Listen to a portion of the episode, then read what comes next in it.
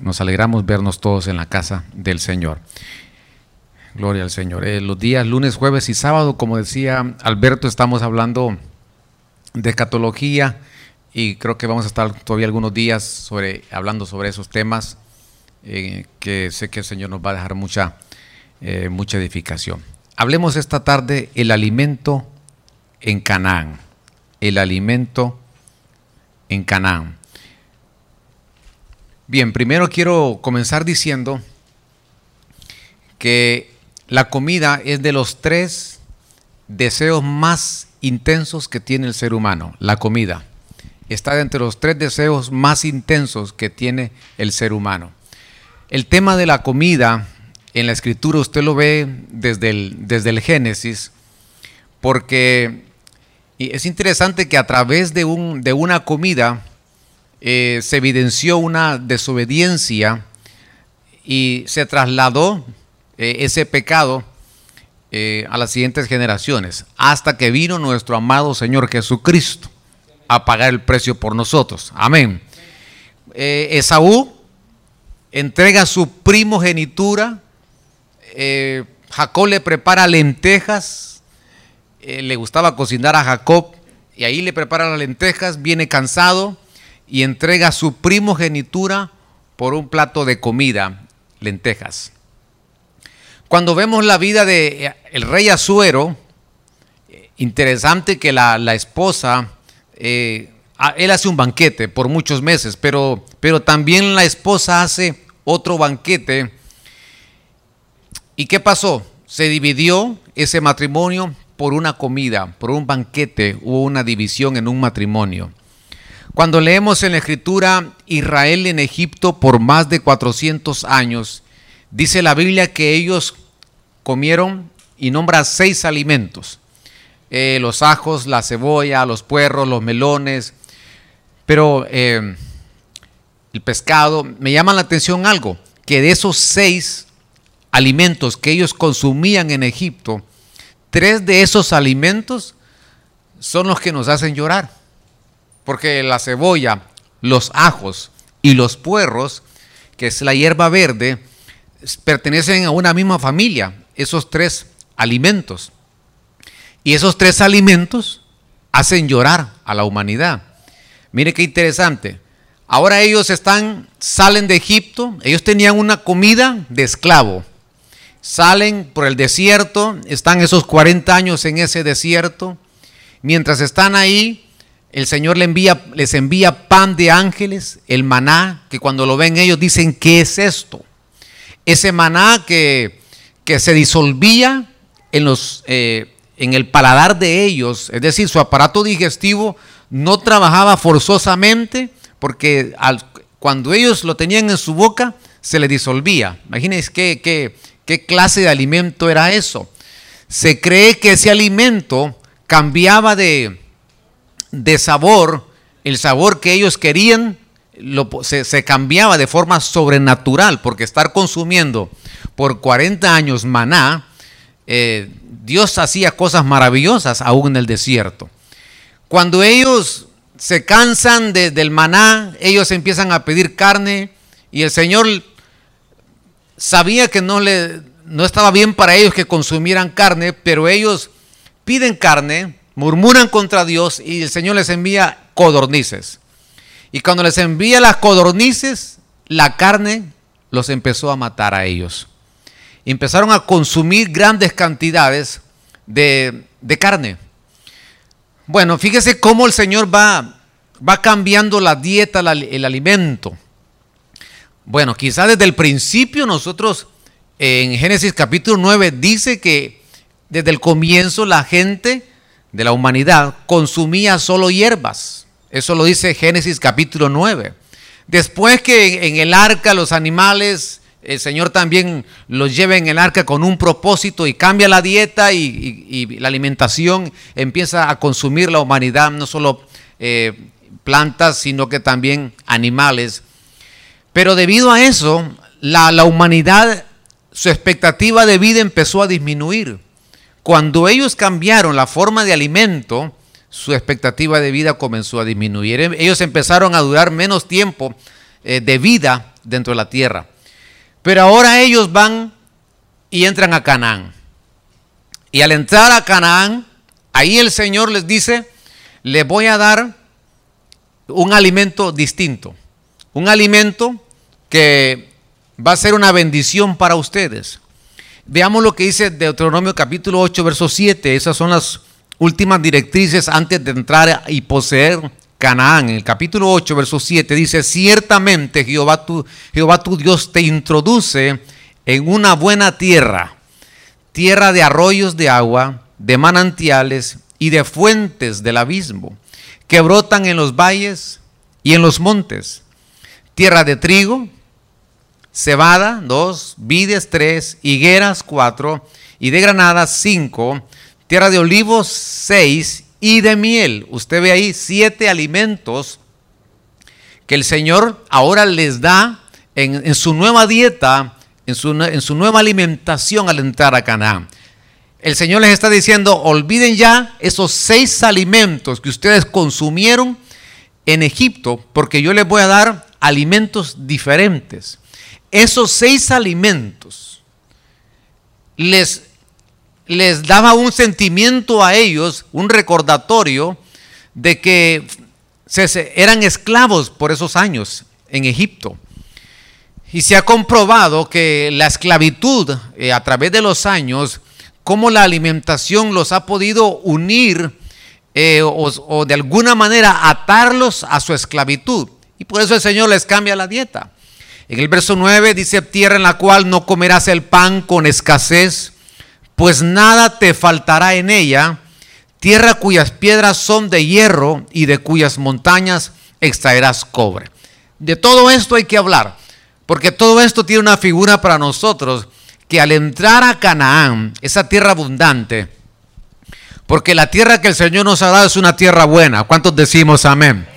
Una tierra donde el Señor dice, ahora tienes que ser tú proactivo, en el desierto eras reactivo, recogías el maná diariamente, el sexto día lo recogías de, forma doble porque el séptimo día eh, reposaba en ellos. Y estaba el maná que estaba ahí en el arca, habían tres tipos de maná. Pero ahora les dice el Señor, les voy a dar todo esto. Y les dice en el verso 10, comerás y te saciarás. Es decir, esta comida era una comida abundante para ellos. Y bendecirás a Jehová tu Dios por la buena tierra que te habrá dado. Pero le dice algo. Todo esto es precioso, lo que te voy a dar, estos alimentos. Pero le da una recomendación. Cuídate de no olvidarte de Jehová tu Dios. ¿Por qué le dice esto? Porque el ser humano, algunas veces somos propensos a olvidarnos de los beneficios de Dios. En algún momento David le hablaba a su propia alma y le decía, alma mía, bendice a Jehová y no olvides ninguno de tus beneficios. Entonces el Señor le dice, cuidado con tu memoria, no vayas a olvidar que yo soy Jehová tu Dios. No vayas a dejar de guardar sus mandamientos, sus decretos y sus estatutos que yo te mando hoy. Es decir, va a haber una bendición que yo tengo preparado para tu vida al entrar a Canaán. Te pido que no te olvides, no, no olvides quién te ha enriquecido, no olvides que yo soy el Dios que te rescaté con mano fuerte. Ahora, y en varias ocasiones el Señor le dice, acordaos, acordaos, acordaos, no se olviden. Ahora, Estudiemos estos siete alimentos, porque el primer alimento que quiero darle, la Biblia habla acerca, menciona en Deuteronomio el trigo.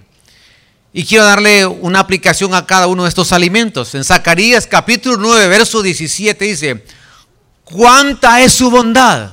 ¿Cuántos decimos que su bondad es grande? ¿Cuánta es su bondad? Su hermosura. Dice, el trigo hará florecer a quienes a los jóvenes y el vino nuevo a las jóvenes. Lo primero que veo aquí acerca del trigo, Israel basaba su, su, eh, a ver, su economía la, la basaba en la agricultura, también en la ganadería, pero para ellos la prioridad era la agricultura y por eso el Señor les ponía ejemplos acerca de plantas, de alimentos. Y en, Zacarías este profeta dice que el trigo hará florecer los jóvenes. Significa, amado hermano, que el Señor tiene su propósito y su mirada puesta en nuestros hijos. Significa que el Señor no ha olvidado que el Señor dice en su palabra que los hijos son herencia de Él que su palabra dice que como padres tenemos una promesa dada por Dios y que Dios cumple sus promesas. Amén. ¿Cuántos dicen amén esta tarde? Y que dice el Señor, el trigo que representa esa palabra, viene una recuperación para ellos. Viene el tiempo donde el Señor va a levantar una nueva generación una generación que aprenda a temer a Dios, una generación que glorifique al Señor, una generación que pueda servir al Señor, porque Dios es un Dios de generaciones, que si nosotros le obedecemos, Él está con nosotros hasta mil generaciones. Le damos una ofrenda de palmas al Señor, aleluya. El trigo los hará florecer. Ese alimento hará que hará que jóvenes el Señor los pueda restaurar de su condición. Es lamentable, es triste ver cómo, cómo la juventud hoy en día hay una, hay una necesidad, hay una, por eso adolecer, adolecen y andan en la búsqueda de una identidad y por eso ellos buscan parecerse a otros porque están en la búsqueda de esa identidad. Quieren llamar la atención de otros cuando el Señor dice, ustedes ya llamaron mi atención y yo tengo un propósito con ustedes. Viene una recuperación para nuestros hijos. Aquellos que se han alejado volverán a la casa del Señor porque es el tiempo de los pródigos donde usted no, usted no ve que la mujer se menciona en esa parábola pero es como el Espíritu Santo que es el encargado que va a trabajar y les va a hablar a ellos y los hará volver y vendrá una recuperación para ellos. ¿Cuántos decimos amén esta tarde? Una recuperación de nuestros jóvenes, una recuperación de nuestros hijos, porque como padres tenemos que saber que Dios tiene un pacto con nosotros y a través de nuestra decisión de venir al Señor, el Señor, a través de una vida, de, su vida, de mi vida, a partir de ahí el Señor comienza a trabajar de forma generacional. A través de esa respuesta que le decimos, Señor, sí, a través de eso comienza el Señor a trabajar y por eso Moisés dice, Señor, tú has sido mi refugio de generación en generación. Has sido mi refugio antes de que tú fundaste la tierra, Señor. Y eras un refugio. ¿Por qué? Porque el Señor es un Dios de generaciones. Jeremías capítulo 31, verso 12 dice, vendrán y cantarán jubilosos en las alturas de Sión.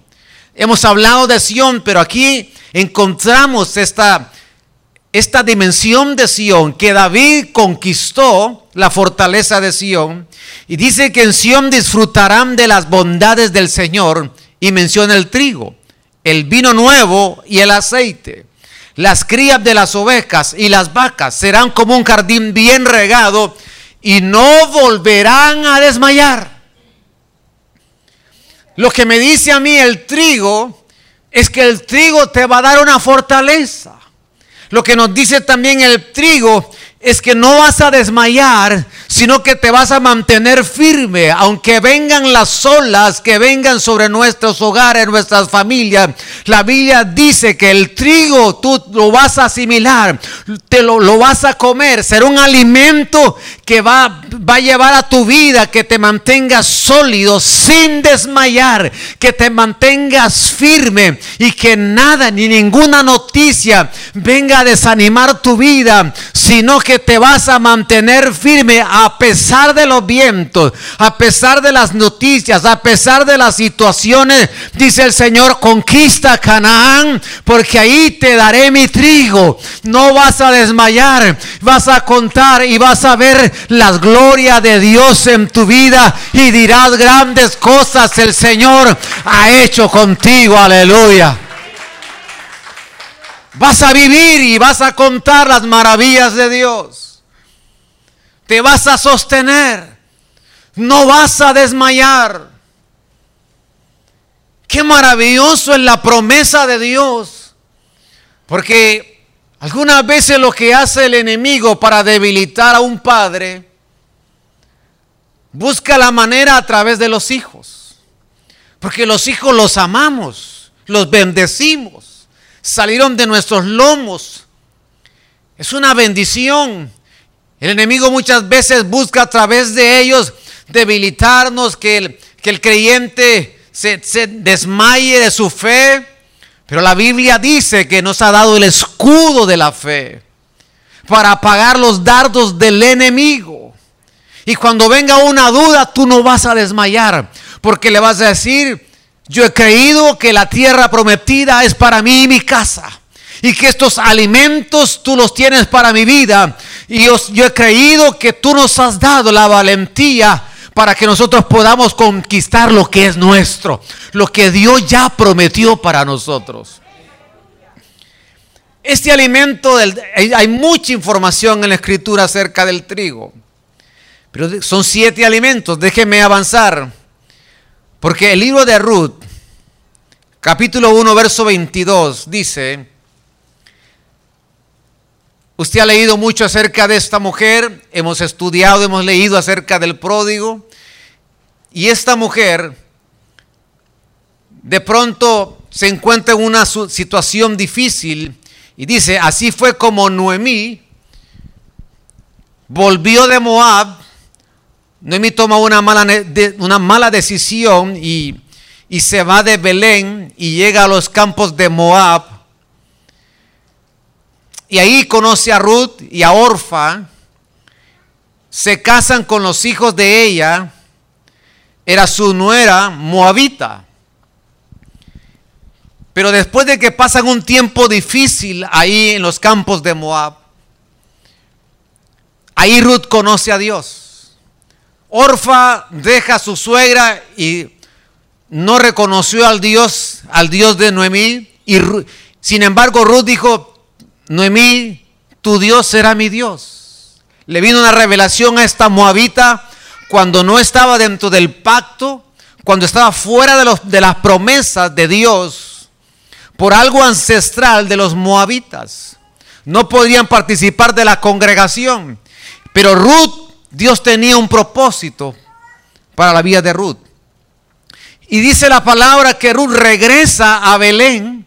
Bueno, regresa Noemí y, y junto con ella va Ruth. Dice, llegaron a Belén cuando comenzaba, ¿qué dice? La cosecha de qué? De la cebada. Israel cuando, cuando la primer cosecha que tiene Israel es la cebada. Después ellos cosechan el trigo. Mire, mire el orden. Primero la cebada, ellos lo ven como las primicias, los, los primeros frutos, la cosecha. Se parecen mucho la cebada y el trigo. Son muy parecidas con esas espigas. Pero puse este verso porque la cebada, que es la primera que ellos cosechan, que es la primera que ellos recogen, veo aquí que cuando ellos llegan a Belén, ahí comenzaba el tiempo de cosechar la cebada. Y la cebada tiene, significa que somos nosotros la iglesia del Señor. Porque cuando usted lee en la escritura cuál es el orden de las resurrecciones, el primero Cristo, las primicias, amén, Cristo. Después las primicias, dice Primera Corintios, Significa que esas primicias son la iglesia, la novia la que se va en ese arrebatamiento. La iglesia del Señor es esa cebada, que es la primera que Él va a recoger. Y se la va a llevar. Somos esa cebada que cuando usted ve la cebada que está verde, está bien derechita, pero cuando ya está madura se inclina. Esos son aquellos cuando el Señor nos lleva a la madurez y sabemos lo que es adorar a Dios. Le reconocemos, nos inclinamos ante nuestro único Dios fiel y verdadero, aleluya. Y dice el Señor, esos son la cebada y están listos para que yo me los lleve. Eso es la primer cosecha. Son los que yo voy a recoger primero. Ahora, esa cosecha sucedió cuando ellos llegaron a Belén. Y Belén significa casa del pan. Es pan. Entonces cuando nosotros nos reunimos y nosotros reconocemos una casa, el Señor dice, ahí viene una cosecha. Ahí yo levanto a los míos. Ahí yo llevo a mi cebada. Aquellos que están en Belén, aquellos que son alimentados, aquellos que, que comen el pan. Por eso le decimos, Señor, cada día danos Danos el pan nuestro de cada día, Señor. Que cada día haya una palabra en nuestra vida y el Señor te va a hablar, el Señor te va a enviar un rema, el Señor te va a hablar acerca de un verso y ahí el Señor te va a sustentar y te va a alimentar y te va a mantener nutrido porque el Señor quiere que nosotros nos vayamos como la cebada. La primera cosecha que Él va a recoger, esa espiga que maduró, se la lleva el Señor. Entonces la cebada es arrebatamiento. La cebada es que dice el Señor, hay un arpazo donde yo llevo a mi novia, a mi iglesia. Son esos vivientes que ya no pueden estar más en ese huerto y yo me los tengo que llevar. Hay que hablar mucho de la cebada porque son esas primicias. Es esa iglesia que en Belén, esa iglesia que es alimentada. Ahora, y Ruth, por supuesto, Ruth representa también esa iglesia que se, que se casa. Interesante que Ruth no tiene 13 capítulos, porque el número 13 en la Biblia es número de rebelión, y usted no, no ve que Ruth tiene, no tiene 13 capítulos, como diciendo, abortó eso en esta mujer. Déjeme avanzar porque en jueces, capítulo 9, verso 13 dice, pero la vid, ese es otro alimento, son siete alimentos en Canaán. Pero la vid le respondió, ¿he de renunciar a mi vino nuevo? Ah, entonces el Señor quiere darnos vino nuevo.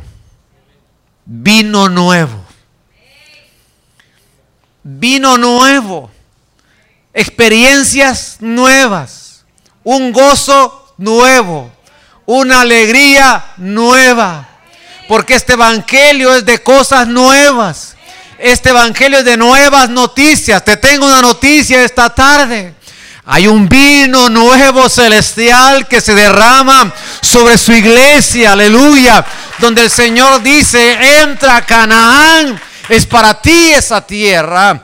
Lo que necesitas er, es comerte de ese alimento, disfrutar saciarte. Y ahora dice, ahora, está la vid que te va a dar una frescura. Un vino nuevo que ale, no solamente te vas a alegrar tú, sino que vas a alegrar el corazón de Dios. Aleluya. Como aquel pródigo cuando eh, llegó a su casa, él se gozó, pero también se gozó su padre. Cuando nosotros le alabamos al Señor nos gozamos, pero también el corazón de nuestro Padre se alegra. Cuando hacemos fiestas al Señor, aleluya, y venimos a hacerle fiesta a Él, porque nosotros nos gozamos y Él se goza en nosotros. El vino nuevo alegra a Dios y a los hombres. Cuando nosotros comemos de ese alimento de la vida, alegramos. Nos alegramos unos con otros. Y dice, para ir a mecerme por encima de los árboles. Esta es una parábola de las, de las que están en el Antiguo Testamento. Entonces la vida alegra. Hay un vino nuevo, Pero puse unos versos paralelos ahí, porque en Juan capítulo 2, verso 1, yo sé que podemos hablar mucho acerca de la vida. Cada, cada alimento, créanlo que es un tema individual. Pero dice, tres días después hubo una boda en Caná de Galilea, en la que estaba la madre de Jesús. Verso 2, invitaron también a la boda a Jesús y a sus discípulos. Bueno, entonces el Señor con sus doce dijo, me invitan a mí, pero también tienen que ir los míos, dijo. Van con los doce, se terminó el vino, verso 3, y la madre de Jesús le dijo, no tienen vino. Bien, entonces la vid es vino, es alegría. Y vemos aquí que ellos, en una boda, el primer milagro que ellos hacen, que Dios hace, es y se acaba el vino. Eso que daba alegría. Ahora me llama la atención esto porque en el capítulo, en este capítulo menciona tres días después, tres días después, el número 3 para los israelitas, si contamos día 1, domingo, día 2, lunes, día 3, martes, ellos el tercer día se casaban. Porque para ellos, oigan esto, el número 3, porque dice, a tres días después hubo una boda. Entonces, Inmediatamente ahí aparece la boda, porque cuando usted lee, para ellos el tercer día es muy importante, lo valoran mucho. Bueno, sé que todos los días son del Señor, amén. Solo estoy tratando de darle un sentido a este verso, porque cuando el Señor comienza a crear, el día uno era, era bueno, día dos, dijo el Señor, era bueno. Cuando llega al tercer día, es el único de todos los días que Él creó, es el único, el tercer día que Él menciona dos veces que era bueno. ¿Me captó? De los días de creación, todos, Él dijo, y era bueno, y era bueno. Pero cuando el número, el día 3, Dios creó, es el único día que usted lee en la Biblia, usted después lo puede revisar, que menciona dos veces que era bueno. Amén. Por eso ellos el tercer día era un día especial y, hacía, y, había una boda. Pero se les acabó el vino. Entonces el Señor dice, entra a Canaán para que venga la alegría en tu hogar y en tu matrimonio. Si ya perdiste o se estás perdiendo el gozo, si estás perdiendo la alegría en tu matrimonio, entra esa atmósfera, entra esa, a ese ambiente, conquista esa tierra que es para tu vida. Y ahí yo te voy a saciar de tanta vida que vas a poder recuperar, vas a poder restaurar tu matrimonio, el gozo, la felicidad, la alegría. Porque cuando un hogar hay alegría, hay gozo, también los hijos se evidencia ese gozo. Y el Señor dice, si se, si se acabó el vino, ahora viene algo sobrenatural sobre tu casa. Ahora viene algo, viene un milagro sobre tu matrimonio. Para que venga la recuperación, el gozo, la alegría. Que no te falte el gozo, la alegría. Porque ahí envía bendición. Hoy tenemos que pedirle al Señor, Señor, que haya gozo, que haya alegría en, nuestros hogares, en nuestros matrimonios. Ahí se les acabó a este matrimonio, pero dijo el Señor, yo voy a hacer un milagro con ellos. Solo llenen las tinajas, hay un vacío ahí, pero como yo no necesito nada para poder crear, yo creo de la nada, pongan agua ahí y esa agua se va a convertir en ese vino. Y cuando lo prueban, el que, el que va a probar el vino, dice, ese vino, la gente, él dijo, el maestro Sala dijo, el vino, generalmente el mejor vino, ahí lo, lo, lo dejan ahí lo entregan de primero y el peor lo entregan de último. Ya cuando están bien mareados les ponen cualquier vino y no diferencian la calidad del vino. Pero cuando el maestresala lo probó, dijo, ustedes han dejado el mejor vino de último. Significa que nuestros años, no importa los años que tengas de casado, viene lo mejor para tu vida. Le damos un aplauso al Señor, aleluya. Quizás nuestro principio, quizás nuestro principio no fue el mejor, pero Dios no le importan tanto los principios como el final. Así trabaja el Señor. La vid que nos va a alegrar, que nos va a devolver el gozo. Un vino nuevo, un vino nuevo que viene en este tiempo porque es el tiempo del final de los tiempos. Déjeme darle otro alimento, número 4. Capítulo 6, verso 13, en esta versión pechita dice, y las estrellas de los cielos cayeron a la tierra en semejanza a una higuera que arroja sus higos verdes. Note esto, una higuera que arroja sus higos verdes al ser sacudida por fuerte viento.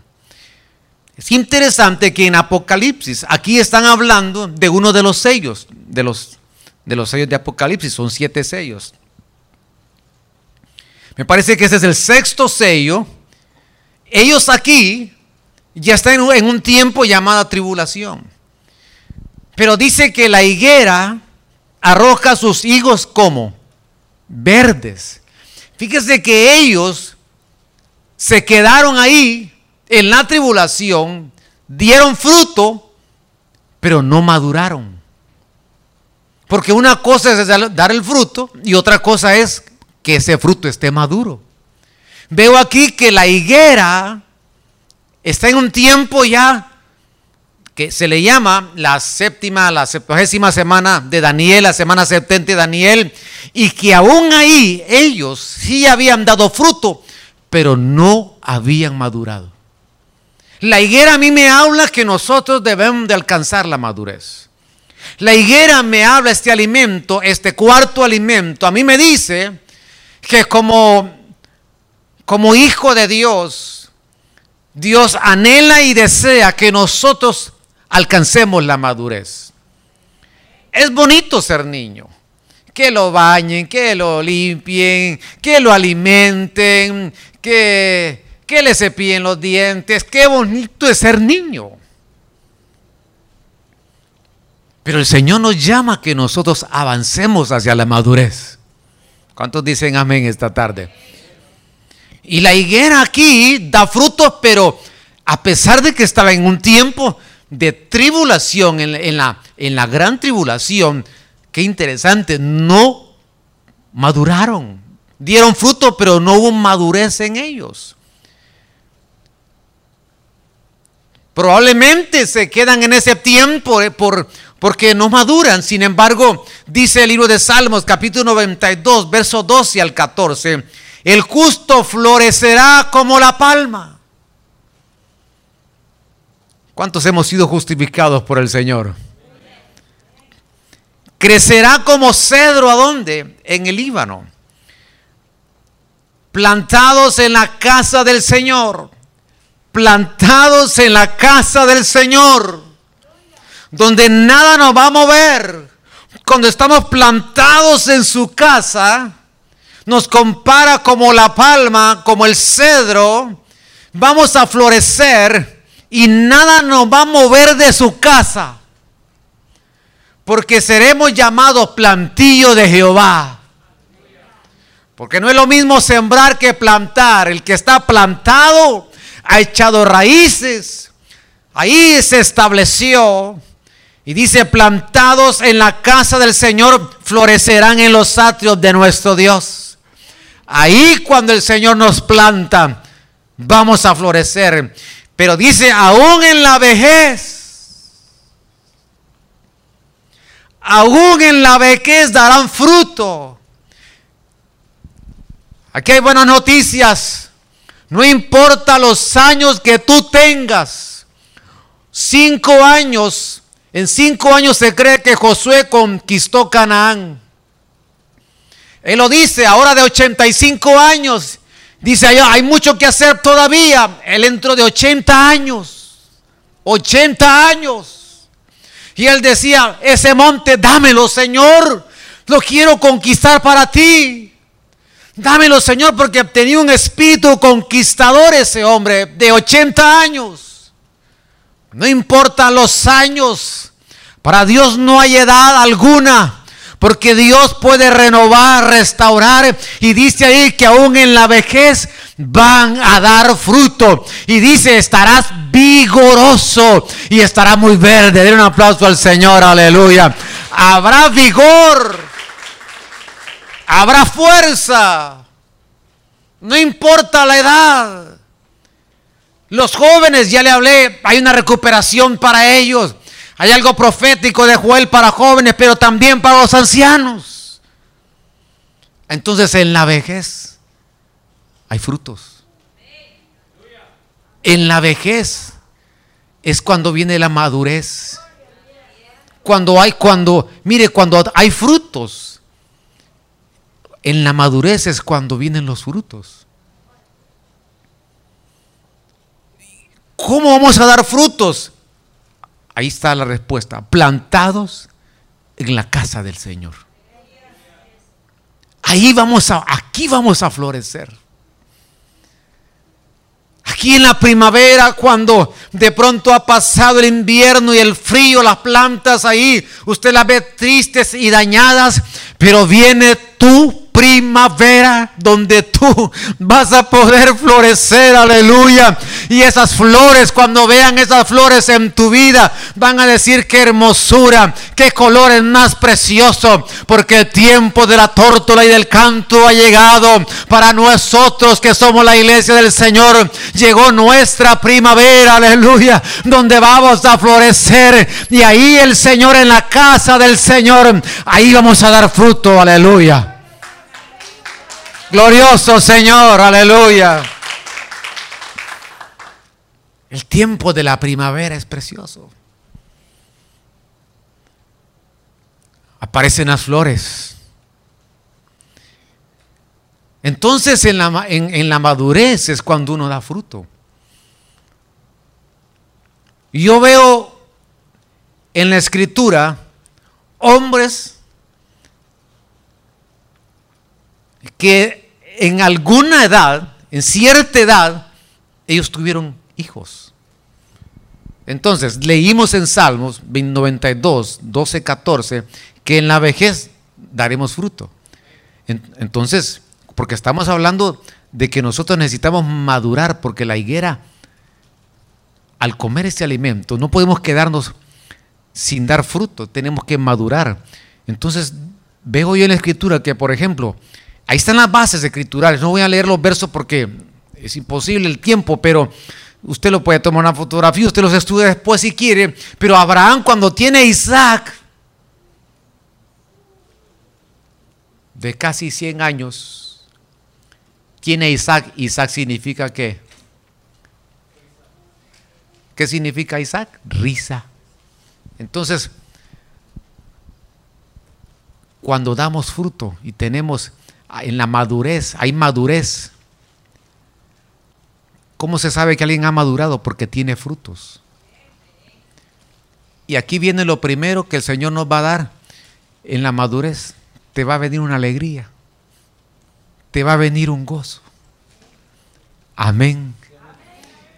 Porque cuando, mire, la gente de pronto vienen muchos pensamientos negativos y Dios mío, y uno se ve la piel y dice, Señor, estas líneas de expresión, Padre, las reprendo, las ato. Usted sabe eh, todo lo que le hacemos. Y sin embargo, dice el Señor, mira, viene una alegría a tu vida con los años que tienes. Te voy a devolver la risa. Amén, aleluya. Aleluya. Aquellos, aquellos quizás con los años van a decir, ¿para qué quiero llegar si todo le duele a uno, si hasta el pelo le duele a uno, pastor? Me dijo, me dijo, me dijo un amigo que somos amigos hace muchos años, pero muchos años, eh, no mejor, algunos años. Y me dijo, mira, me dice, uno en la edad me dice, ya hasta el pelo le duele. Vos me dice, vieras, me dice, pero, pero la, la Biblia dice que lo que viene es risa para nosotros.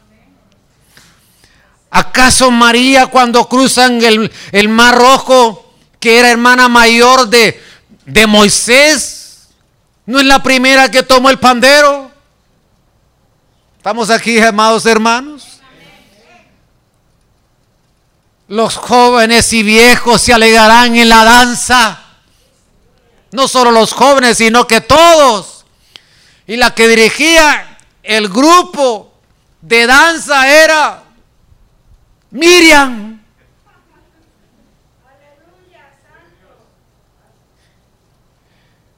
Y lo primero que le canta al Señor dice, echó a la mar el caballo y al jinete. Por lo tanto, me alegraré en el Dios de mi salvación. Aleluya. Y tomó el pandero al cruzar el mar rojo. Cuando pase las dificultades y cuando tú cruces los mares y te des cuenta que el Señor te dio la victoria, viene un cántico de gozo, de alegría para el Señor. Aleluya. Y te vas a alegrar en el Señor. Y viene, viene una risa y viene un gozo y una alegría porque atrás se quedó el jinete y el caballo, aleluya. Y tú pasaste en seco y el Señor te dio la victoria, aleluya. Y ahora puedes ver la tierra abundante, ahora puedes ver la tierra, la promesa que Dios tiene para tu casa, aleluya. Glorioso Señor. Y ahora María le canta al Señor y con gozo, con alegría se imagina usted con esos años? Aleluya. Ahora, yo creo que me voy a quedar aquí porque ya no puedo avanzar, nos faltarían todavía más alimentos, pero, pero este alimento de la higuera que habla de la madurez, Adán tiene a sed y sed significa, mire, porque estamos hablando que los maduros dan fruto. Entonces cuando, cuando vienen los hijos, hay madurez. Entonces nos está hablando aquí que la madurez significa compensación. Ah, entonces, dice el Señor, aquello que el enemigo te robó, te quitó, aquello que, que, vino la oruga, el saltón, el revoltón, esos cuatro que atacan la raíz, el tallo, la hoja, el fruto, yo he dado una orden que venga una recuperación. Y yo restauraré los años.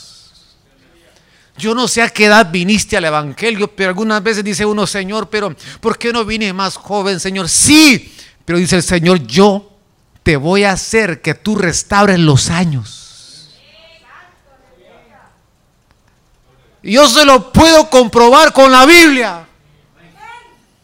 Que cuando Abraham ve a Sara, de más de 90 años, dice, mejor te voy a decir a estos que somos hermanos porque estás tan bonita, Sara. De más de 90 años.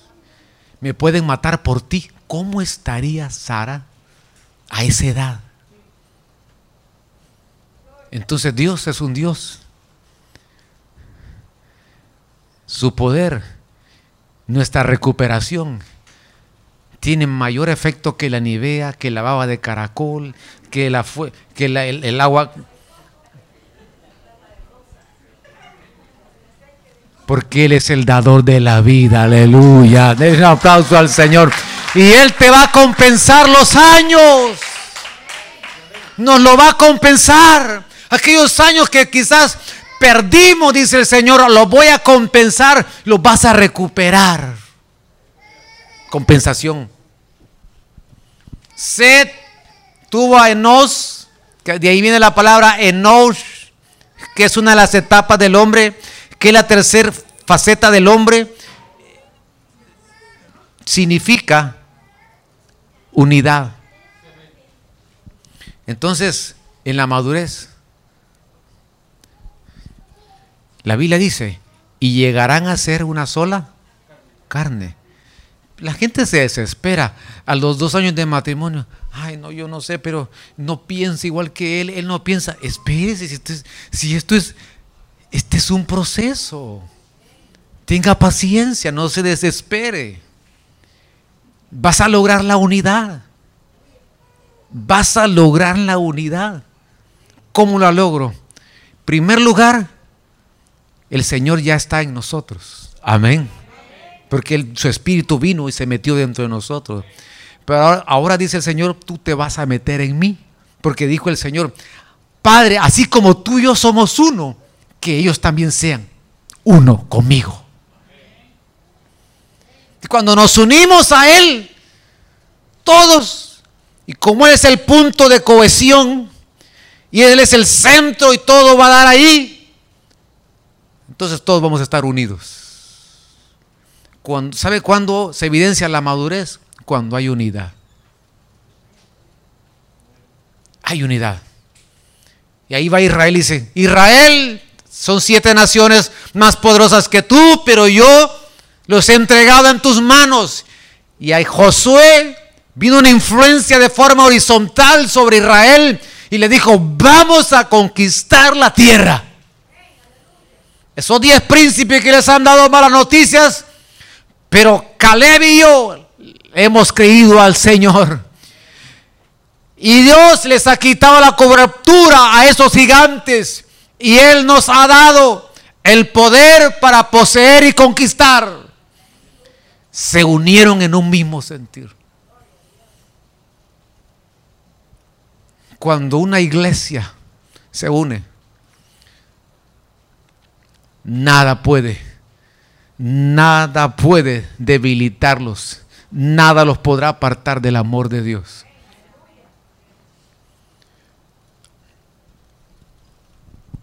Cainán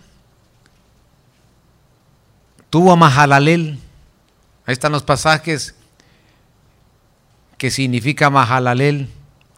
Mahalaleel significa alabanza al Señor. Mire, en la madurez le alabamos al Señor.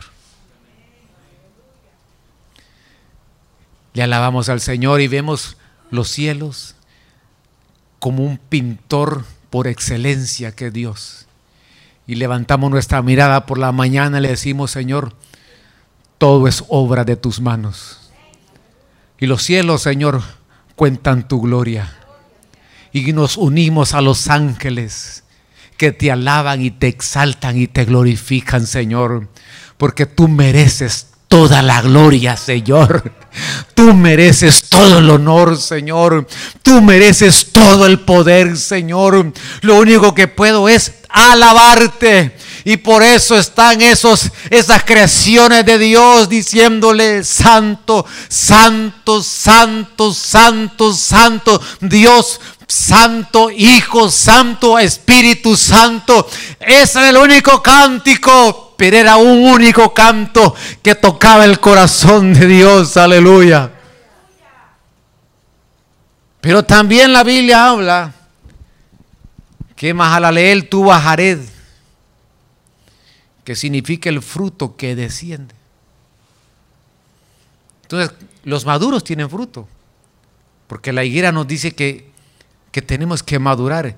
Pero, ¿cuáles son las características, lo que evidencia la madurez?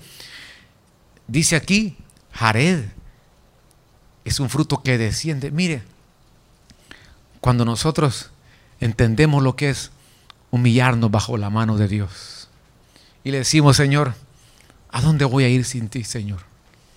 Señor, yo separado de ti, ¿qué voy a hacer, Señor?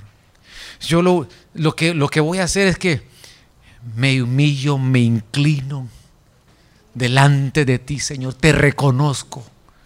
Cuando descendemos, cuando descendemos, cuando nos metemos en el Jordán ahí descendemos, dice el Señor, ¿cómo has madurado?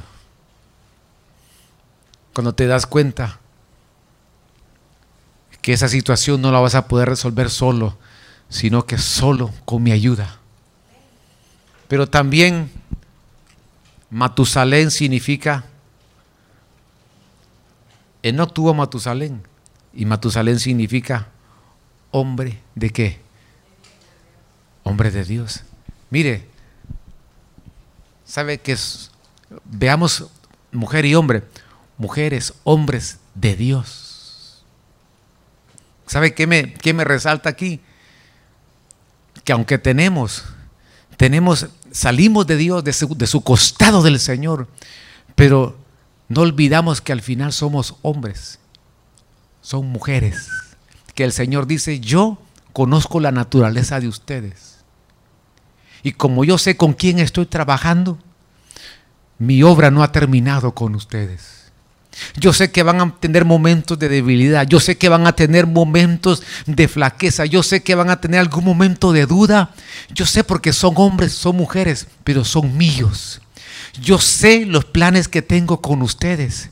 Yo sé que un momento ustedes van a madurar y que al final son hombres para que ustedes se den cuenta que he depositado un tesoro en, en ustedes que son como ese barro que yo he depositado cosas maravillosas en una creación como ustedes, para que ustedes no se gloríen, sino que me den la gloria a mí. Que cuando ustedes estén avanzando, creciendo y desarrollando y evolucionando sus vidas, me den la gloria a mí, porque yo soy el que he hecho que ustedes evolucionen, que maduren, que puedan evidenciar mi obra en tu vida.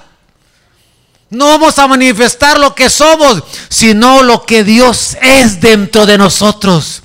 Yo, ellos van a decir, a pesar de tu debilidad, a pesar de que son hombres, son mujeres, pero ahí puedo ver la imagen del Dios vivo en ellos. Ahí puedo ver la obra de Dios en ellos.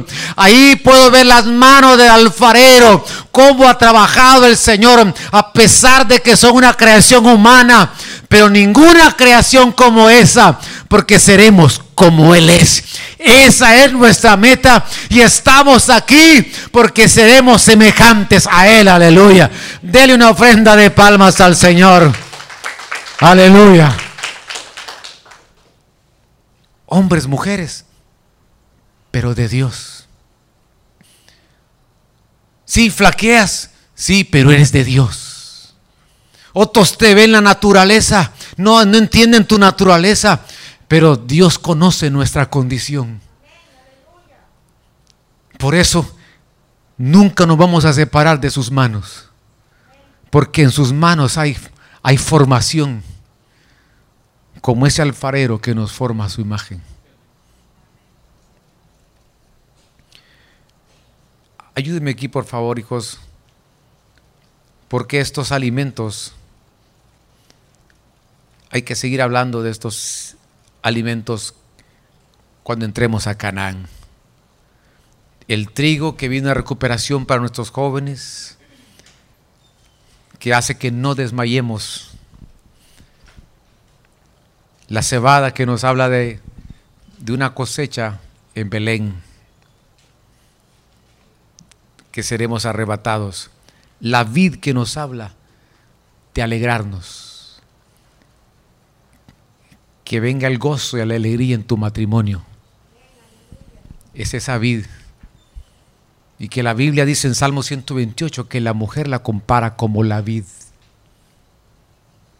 Y que cuando una mujer está alegre, todo el hogar se alegra. Y que también la higuera nos dice que debemos de madurar. Y que en la, en la vejez daremos fruto. Póngase en pie un minuto, por favor, unos minutos.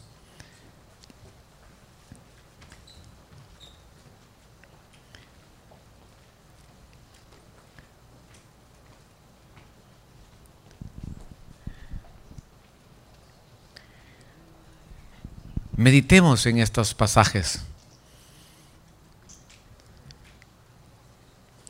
Porque Canaán es para nosotros una tierra, una tierra abundante.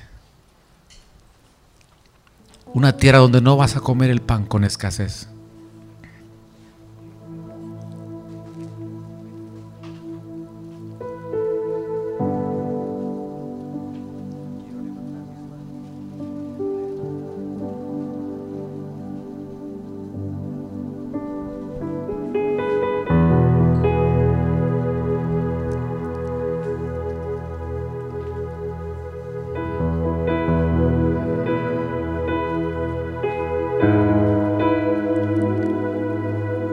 Amado, nos cambias la alimentación. Nos cambias la comida, Señor.